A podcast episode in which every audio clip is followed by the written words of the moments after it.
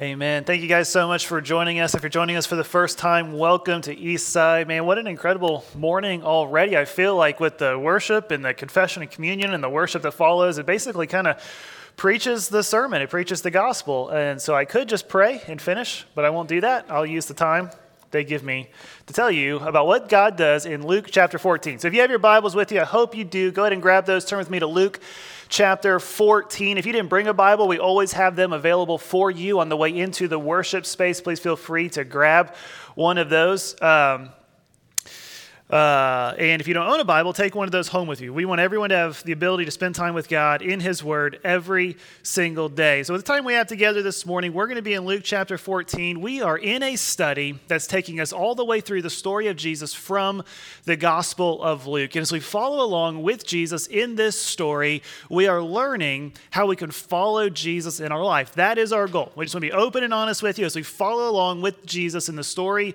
uh, as the story unfolds from the Gospel of Luke, our goal is that we would follow Jesus with our life. So if you got your Bible, Luke chapter 14, verse 1, it says this it says, One Sabbath, when he went to dine, when Jesus went to dine at the house of a ruler of the Pharisees, they were watching him carefully. So let's stop right there. We're going to cover a lot of ground this morning. We're going to pick up the pace, but this first verse really lays out for us the setting of the story. And we know that Luke lays out his gospel, the story of Jesus, the good news of Jesus' life and his ministry in chronological order. And so Jesus is just a few short months from Jerusalem. He's going to the cross where he's going to be crucified, going to Jerusalem where he's going to be crucified on a cross for our sins. But along the way, a man has got to eat, right? And so he stops at the house of a Pharisee, one of the rulers of the Pharisees, and he shares a meal with them. Now, the Pharisees, they were the religious leaders of Jesus' day. They were the experts in the Old Testament law. They didn't have the New Testament Bible like we have. All they had for the scriptures was the Old Testament law. And the Pharisees, they knew the law forward and backward, inside and out, and more or less, they thought they had God figured out. And therefore, when Jesus shows up on the scene claiming to be God, they struggle to put their faith, their trust in Jesus because Jesus does not meet their preconceived ideas. He does not meet their expectations. He meets every expectation laid out in Scripture. But they were uh, so consumed with their interpretation of the law that they missed Jesus. And so they struggled with Jesus. And they invite Jesus constantly to spend some time with them. The reason they do this, it says, is they're watching Jesus carefully.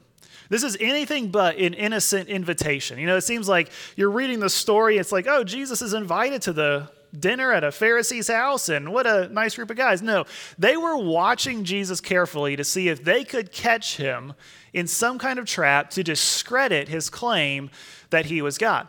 And so that's the story, that's the setting for the story this morning. Jesus is on this final journey to Jerusalem. He's just a few months from the cross. He stops to have dinner, accepts an invitation to have dinner at the house of a ruler of the Pharisees. And while they're eating, while they're eating together, they're keeping their eye on Jesus closely to see if they can catch him doing something that would discredit him from being the Son of God that he claimed. It goes on, it says, And behold, there was a man before him who had dropsy. Dropsy was what they called uh, edema. It was the, a condition where the body would swell as it retained fluid. It was very obvious and very uncomfortable. There was a man who had dropsy, and Jesus responded to the lawyers and the Pharisees and said, Is it lawful to heal on the Sabbath or not? But they remained silent. Then he took him and healed him and restored him and sent him away. And he said to them, to the Pharisees, to the religious leaders, Which of you, having a son or an ox that has fallen into a well on a Sabbath day, will not immediately pull him out? And they could not reply to those things. All right, so Jesus having dinner at the Pharisee's house. This man was there. We don't know if he just kind of stumbled into the dinner and the house was open and he came in because he knew Jesus was there. Maybe the religious leaders put him there on the Sabbath day with this obvious condition to see if Jesus would heal them because the Pharisees were convinced that they could not do anything on the Sabbath. The Old Testament law said on the Sabbath, on Saturday, you would rest. But the Pharisees decided that meant that they couldn't do anything. Um, and so Jesus sees the man there, and sure enough, he sees the condition that is plaguing him physically. And Jesus asks them, like, is it lawful according to the Old Testament to heal this man on the Sabbath? And they don't answer. Because to the letter of the law, it was lawful, but by their interpretation of the law, it wouldn't have been lawful. And so Jesus just heals the man. He knew that the purpose of the Sabbath was to, for the people of God to rest and be restored. And so, what better way to rest and be restored than to be healed? And the man gets up and walks away, and the Pharisees say nothing. Like, what could they say? So, Jesus is here in their midst, having a meal, healing a person on the Sabbath day. Verse 7 says, Now he told a parable to those who were invited when he noticed how they chose the places of honor, saying to them, When you are invited by someone to a wedding feast, do not sit down in a place of honor, lest someone more distinguished than you be invited by him. And he who invited you both uh, invited you both will come to you and say, "Give your place to this person." And then you will begin with shame to take the lowest place. But when you are invited, go and sit in the lowest place, so that when your host comes, he may say to you, Friend, move up higher. Then you will be honored in the presence of all who sit at the table with you. For everyone who exalts himself will be humbled, and he who humbles himself will be exalted. So, Jesus, again, looks around. He sees he's at this dinner with the Pharisees, he's been invited in. He heals the man. And as he looks around, this incredible miracle took place in their midst. And, and these guys are just jockeying for position. In those days, where you sat at the dinner table, much like if you went to a wedding today, like, you know, you have, you go to a wedding and you see the, the board with your place settings on it and you look for your name and you kind of know how important you are to the bride and groom based on how low your number is, right? The bride and the groom sit at table one. If you're at table 13, I hate to break it to you, you barely made the cut, right? Like you came because because the groom's mom wanted you there. They don't even know your name, and they hope you brought a good gift. And so it was in those days when they had a dinner. Uh, the closer you sat to the host, the more prestigious you were, the higher you uh, ranked in the pecking order. And these guys at the dinner table with Jesus, again, this miracle performed in their midst, the Son of God sitting with them, and they are jockeying for position. And so Jesus gives them some advice, and he gives us like short parable. He says, Hey, when you're invited to a wedding feast, take the low seat because it's always better to take a low seat and be lifted up than take a high seat and be set down. I mean, can you imagine if you went to a wedding and you didn't see your name on the list or you didn't know there was like a, a, table thing? You just, when you sat down, you sat down at table number two, and all of a sudden, like the, the bride's family starts sitting with you, and you realize as they fill in, there's not going to be enough seats, and the bride herself comes and says, Hey, you know, you're sitting at the kids' table. How humiliating to get up in front of everybody and walk to the lowest seat. Jesus says this is just practical advice. Take the low C. It's good advice, even if you haven't figured out faith or figured out Jesus. It's always better to be lifted up than to be pushed back down, right? Uh, this afternoon, I get to travel with uh, Carissa. She's got a conference she's going to in Dallas, and she travels a lot. I never travel. I come to and from Eastside. Uh, she travels all over the country serving the church on a macro scale. And one of the things I've learned when I travel with her, it is always better to take the low seat because she travels so often. She has all the perks. She boards early, TSA pre-check. I've got none of those. And so I always try to sneak in with her. Like in TSA, they don't care like that I'm married to her. I don't have pre-check, right? And so like we're going through the line and there's you know, all the poppers in the big line. It takes 17 hours to get through security. There's like six people in the, the TSA pre-check. And so she always gets, I think, well, I'll just go with her. It never fails. You get to that TSA agent, they, they, they see her and her ticket and their whatever, they let her through. I hand them my ticket and they say, Sir, you have to go over with the peasants. Like, you have to wait. Chris is like eating on the other side of security, and I'm still taking my shoes off and emptying all my luggage, getting the full pat down. It's not pleasant. My point is, it's much better to take the low seat and be invited into a place of honor than take a high seat. And so it's practical advice, but even more than that, it is the posture of the kingdom. Like humility is the posture of the kingdom. What God delights in is when his people choose a humble position, a humble posture. Why is that? Because we're never more like Jesus than when we choose to humble ourselves. I love how the Apostle Paul writes this in his letter to the church in the first century city of Philippi, Philippians chapter 2. If I've read it once, I've read it a hundred times. It's one of my favorite passages in all of Scripture. He says to the church, to believers gathered together, much like we're gathered together this morning. He says, So if there's any encouragement in Christ, Philippians chapter 2, verse 1, if there's any comfort from his love, any participation in the Spirit, any affection and sympathy, what he's saying is if any of these things about Jesus are true, like if you have experienced any of these things that we've claimed about Jesus to be true, then complete my joy by being of the same mind, having the same love, being in full accord and of one mind. He's saying, like, if any of these things about Jesus are true, then, then work, like, work on being unified together as a church. And then he goes on, here's how you do that. He says, do nothing from selfish ambition or vain conceit, but in humility count others more significant than yourself. Take the low seat. Let each of you look not only to his own interest, but also to the interest of others. Have this mind among yourselves, which is yours in Christ Jesus. And then he gives the example of Jesus, who, though he was in the form of God, did not count equality with God a thing to be grasped, but he emptied himself by taking the form of a servant.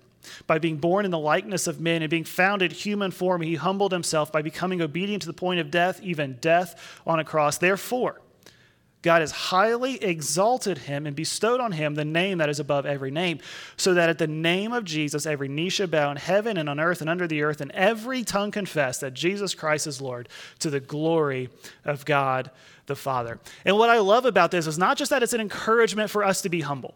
Like Paul could write in his apostolic authority to the church, to believers like you and I in the first century, the 21st century, and every century in between, like just be humble. Like that's what you're supposed to do. But he doesn't do that. He shares the gospel. And he says, the reason, as followers of Jesus, that we should be a humble people, that we should choose to take the low position, because Jesus, who was there when the world was created, who was at work to create the world and everything we see and everything we know, he stepped down. He didn't just take the low seat at a banquet, he stepped down from heaven to earth so that, took on the form of his creation to go to a cross so that we could know Jesus, so that we could know God, that we could have a restored relationship with him. It is the gospel message that Jesus, who had the, who had the earth as his footstool, came from heaven to earth so that we could know God. We're never more like Jesus than when we choose to humble ourselves for the sake of others, for serving others, for promoting others. And then, what is the result of that? What did God do? It says he exalted Jesus. Jesus took the humble position. He came to earth. He took on the form of his own creation. He died on a cross. And then it says, therefore, as a result of his humility, God has highly exalted him and bestowed on him the name that is above every name. And you get this beautiful picture of the ascension of Jesus. You've got the, the, um, uh, the incarnation, he comes to earth, he crucifixion, he dies on a cross, he's buried in a tomb, he's raised from the dead, and then after that period of 40 days, he ascends back to the Father's right hand. And God takes Jesus because of his humble position and he exalts him higher than anything or anyone else, so that for the rest of human history, people would look to and worship Jesus. And what Paul says is, is true that he's highly exalted. Today, according to the latest data, which is a few years old, more than 2.3 billion people around the world call themselves Christians, following the example in the life of Jesus Christ. 2.3 billion people and millions from years past because Jesus has been highly exalted because of his humble. So when we think about what Jesus says here in Luke chapter uh, 14 about the posture of the kingdom, this position where we hum, whoever humbles himself, whoever exalts himself will be humbled, but whoever humbles himself will be exalted. We take the low seat to follow the example of Jesus. What would it look like if we humble ourselves and let God lift us up? Like, this is kind of where the rubber meets the road. You know, we talk about the ideas of Jesus, but like, what would it look like in your life and in my life if we humbled ourselves? Like, if you examined your life, where's an area where you're promoting yourself that if you humbled yourself and made much of Jesus? I love the de- definition of humility. It's not thinking less of ourselves, that's f- false humility, it's thinking of ourselves less right? Humility is not thinking less of ourselves, it's thinking of ourselves less. What would it look like if we think of ourselves less and think of God more? Like when we wake up in the day, instead of the first thing that comes to mind is all the things that I need to get accomplished, if it's like, how can I sit at God's feet? How can I spend time with Him?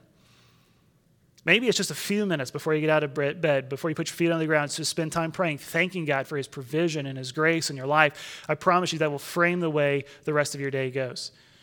Instead of thinking about all the ways we can advance ourselves, just thinking, how, God, how can I serve God? How can I advance His church? Instead of promoting our agenda, how can I come alongside uh, God and share this good news, this gospel that I believe with other people so that their life might look differently? How can I humble myself to make disciples and share the story of how God is changing my life every day so that He can change the life of someone else? When you're invited, take the low seat and trust that God will lift you up. Here's was one of my convictions this week. Sometimes humility just looks like simple obedience. Like sometimes humility just looks like simple obedience as we come to God and we sit with Him in His Word and He speaks to us through this living and enduring word of God, it just means I'm just going to be obedient. Even if I don't understand, even if I don't have it figured out, even if it doesn't make sense to me, I'm going to trust that God cares for me and He knows what's best for me.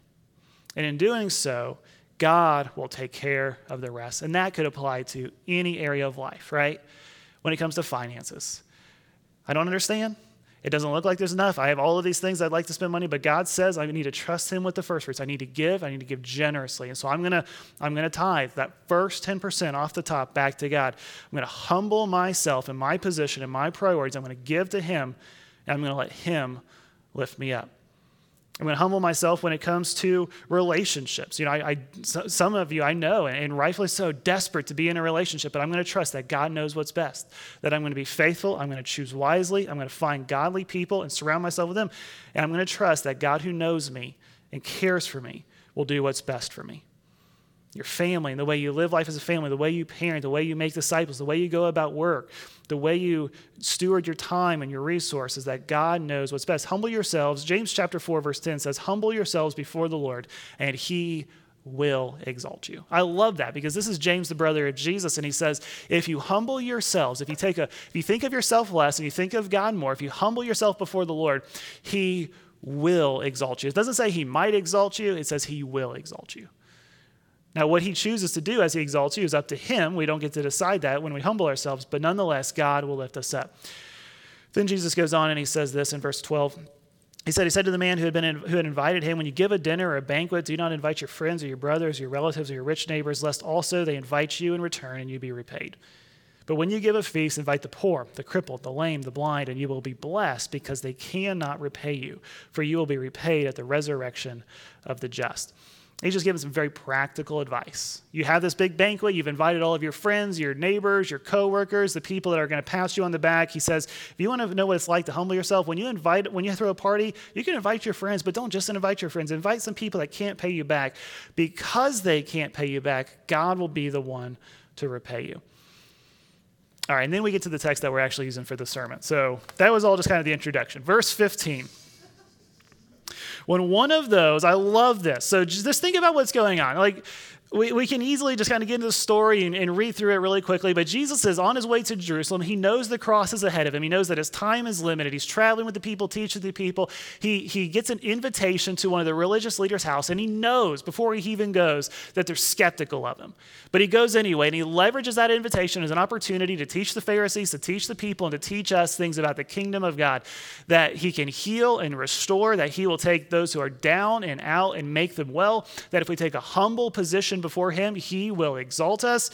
And then he gives some practical instruction to these religious leaders who thought more of themselves than they should. Hey, invite some people in that can't pay you back. That'll help you.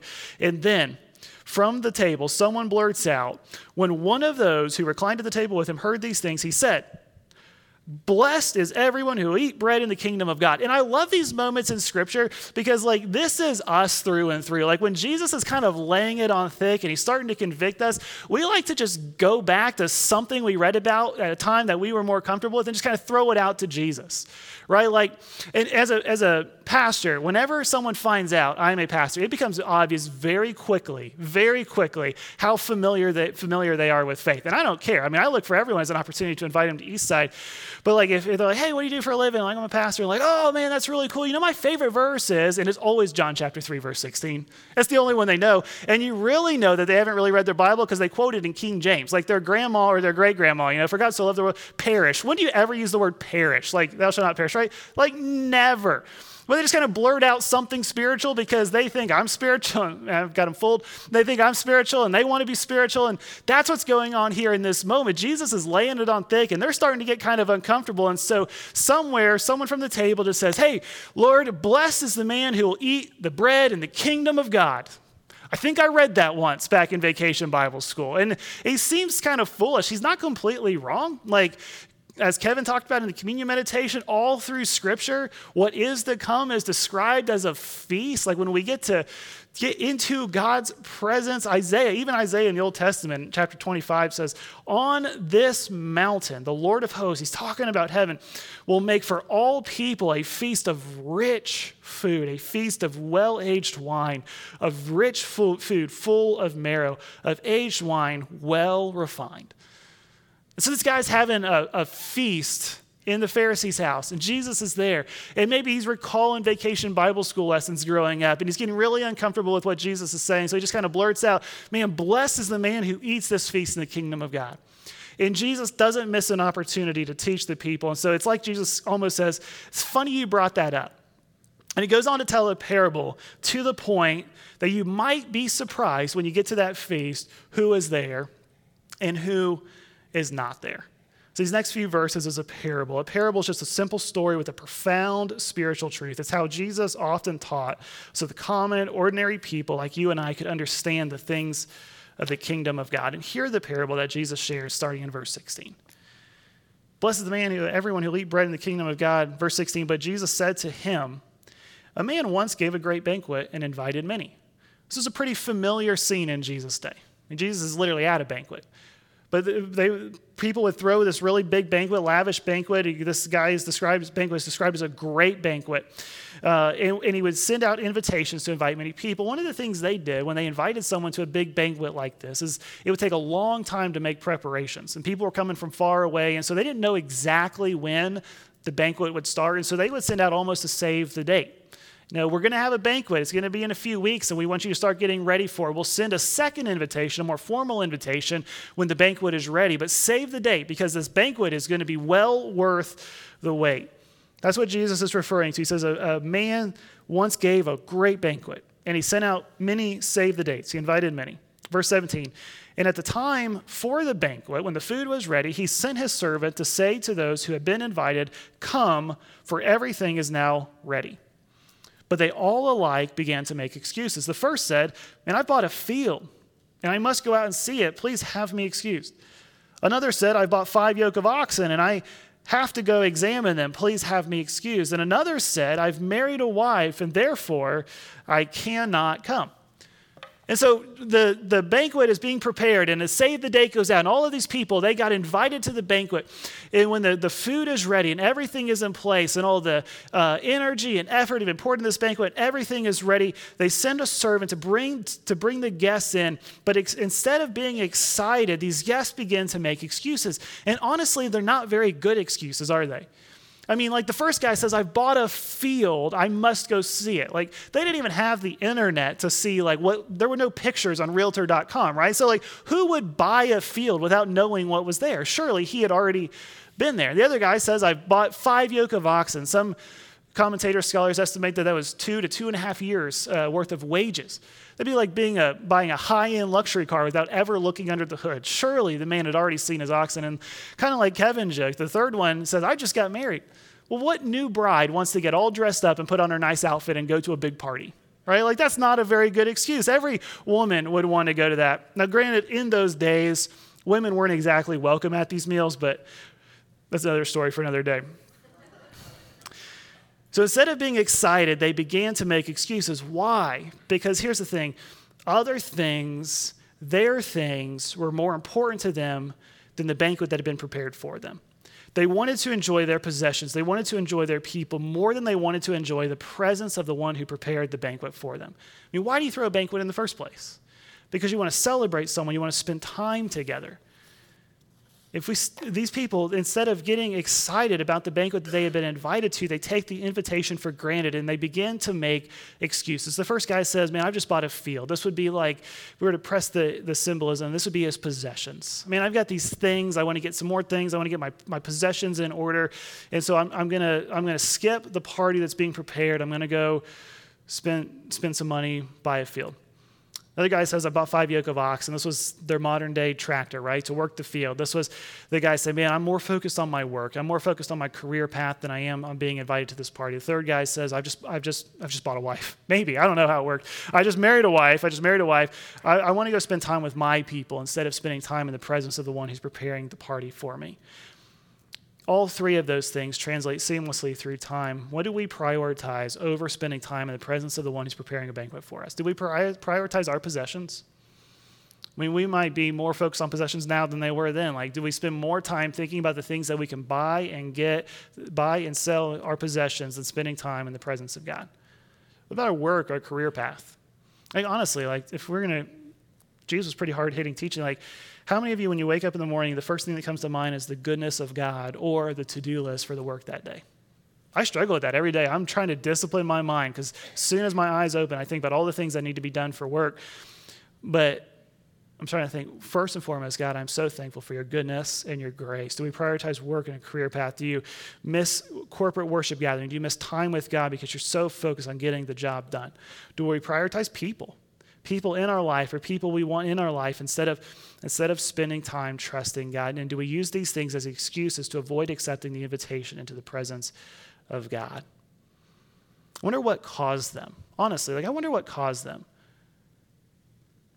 to prioritize people and possessions and their career path over the invitation to the party. Like they knew the party was coming. All I can think of is that they were taking God for granted. Like they were taking the banquet for granted. They got in to save the day and they thought, oh, that's really nice. And they thought, maybe, maybe I'll go someday. Maybe I'll go. Maybe I won't go. The invitation will always be there. They're taking, taking their relationship with God for granted. I think someday we do that. We think someday, like we know the invitation is hanging out there. Like you've heard the good news, you've heard the gospel. Surely this isn't the first time. You know it's out there, but you're like, man, someday when I'm older, that's for when I'm older. That's for when I'm my dad's age or my grandfather's age. Like that's when I'll take faith seriously. That's when I'll accept that invitation into the banquet that God's preparing for me, into a relationship with Him. Man, that's for when things get hard. That's for when uh, I go through difficult times in life. That's when. And if you're going through a difficult time in life, it's a good time. But here's the thing delayed obedience is disobedience. This invitation is sent out, everything is ready. God has done the work to invite us into His presence. And we'll finish the parable pretty quickly. It says this. So the servant came and reported these things to his master. Then the master of the house became angry, and he said to his servant, Go out quickly to the streets and the lanes of the city and bring in the poor, the crippled, the blind, and the lame. And the servant said, Sir, what you've commanded has already been done, and still there is room.